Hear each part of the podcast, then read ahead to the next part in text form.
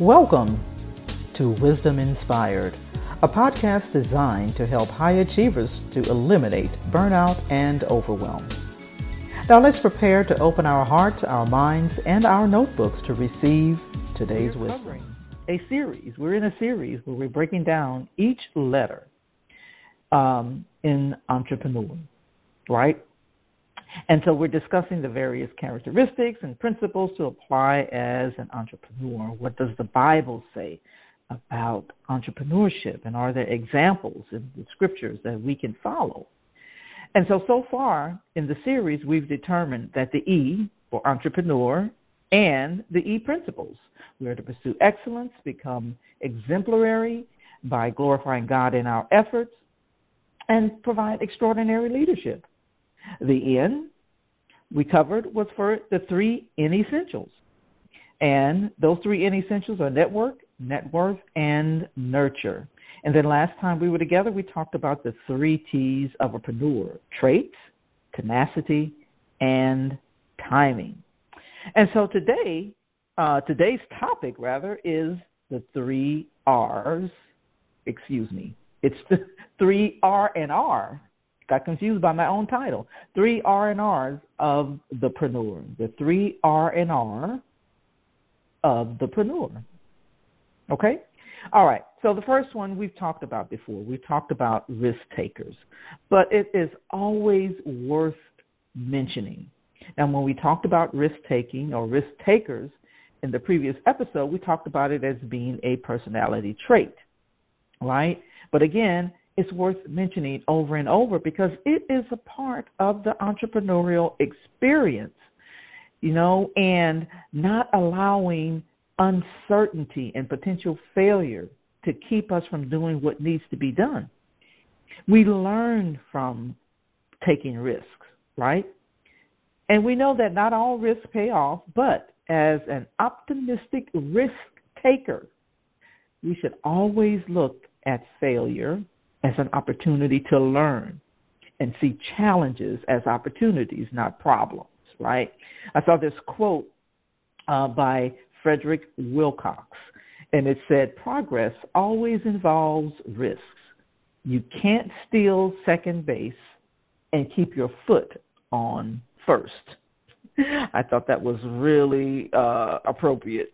And so that was the first R and R of the preneur. The second R of the preneur is resilience, right? There must, there is a must. This is a must for entrepreneurs. Resilience. Resilience translates to following up when you've been rejected, right? Fears and failures and frustrations are all a part of the entrepreneurial journey. And I'm not trying to discourage you. I just want, I just, this is just real talk, right?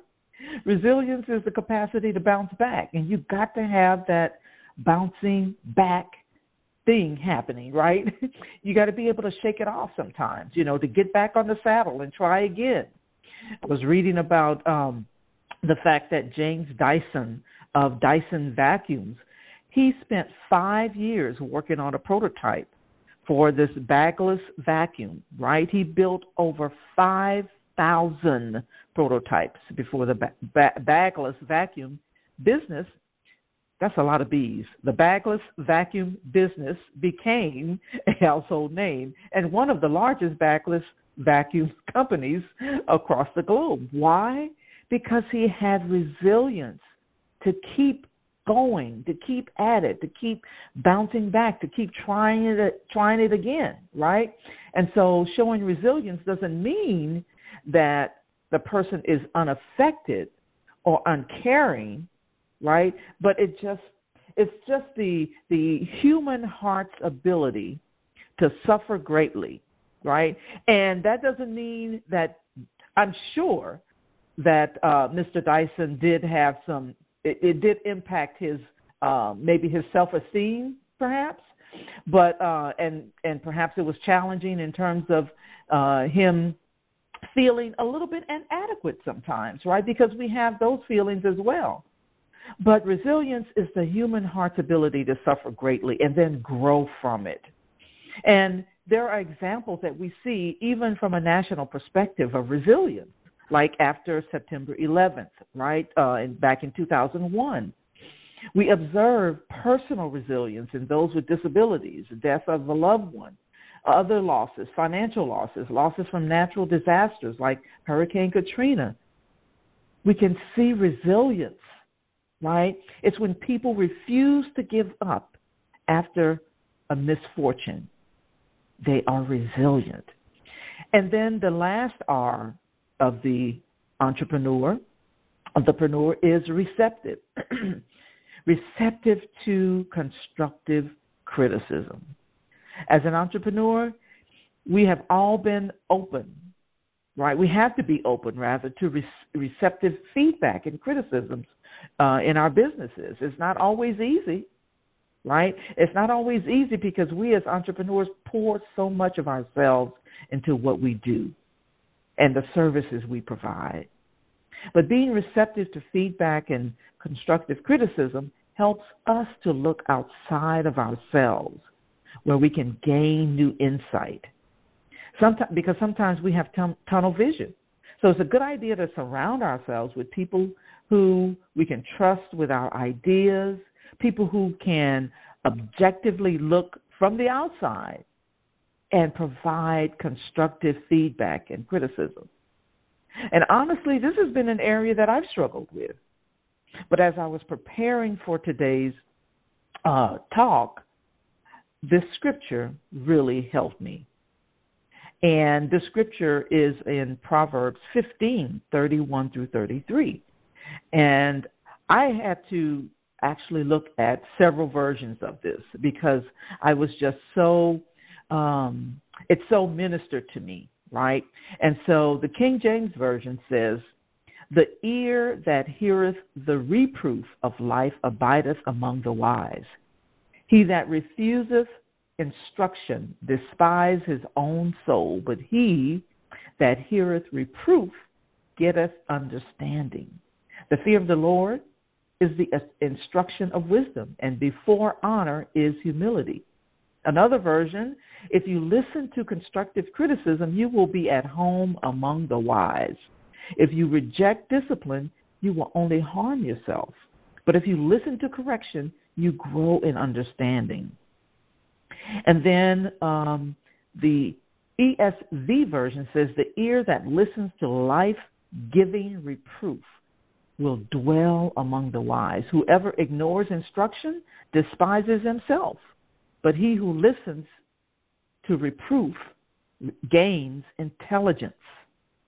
And then the NIV version says, Whoever heeds life giving correction will be at home among the wise.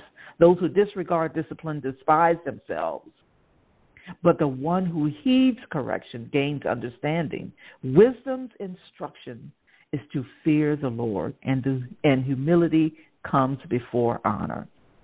So the Bible is clear in its instruction, not only on how we speak to others in terms of providing um, constructive criticism, but how we accept criticism.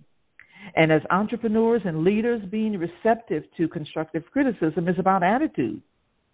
We can treat constructive criticism as fuel, as life giving correction and empowerment, and something that helps us to become better people and wiser at the same time. So I hope today's wisdom has inspired you. I hope it encourages you to be receptive and embrace constructive criticism, to be resilient, and to be risk takers. It is always our goal that you are encouraged. That is our prayer.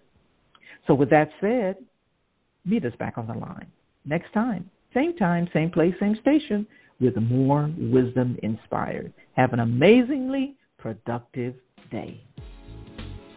I hope you enjoyed the episode of Wisdom Inspired that was brought to you by the AAC Co working community, a virtual community designed to support female entrepreneurs, business owners, and freelance professionals. For more, go to wisdominspired.net.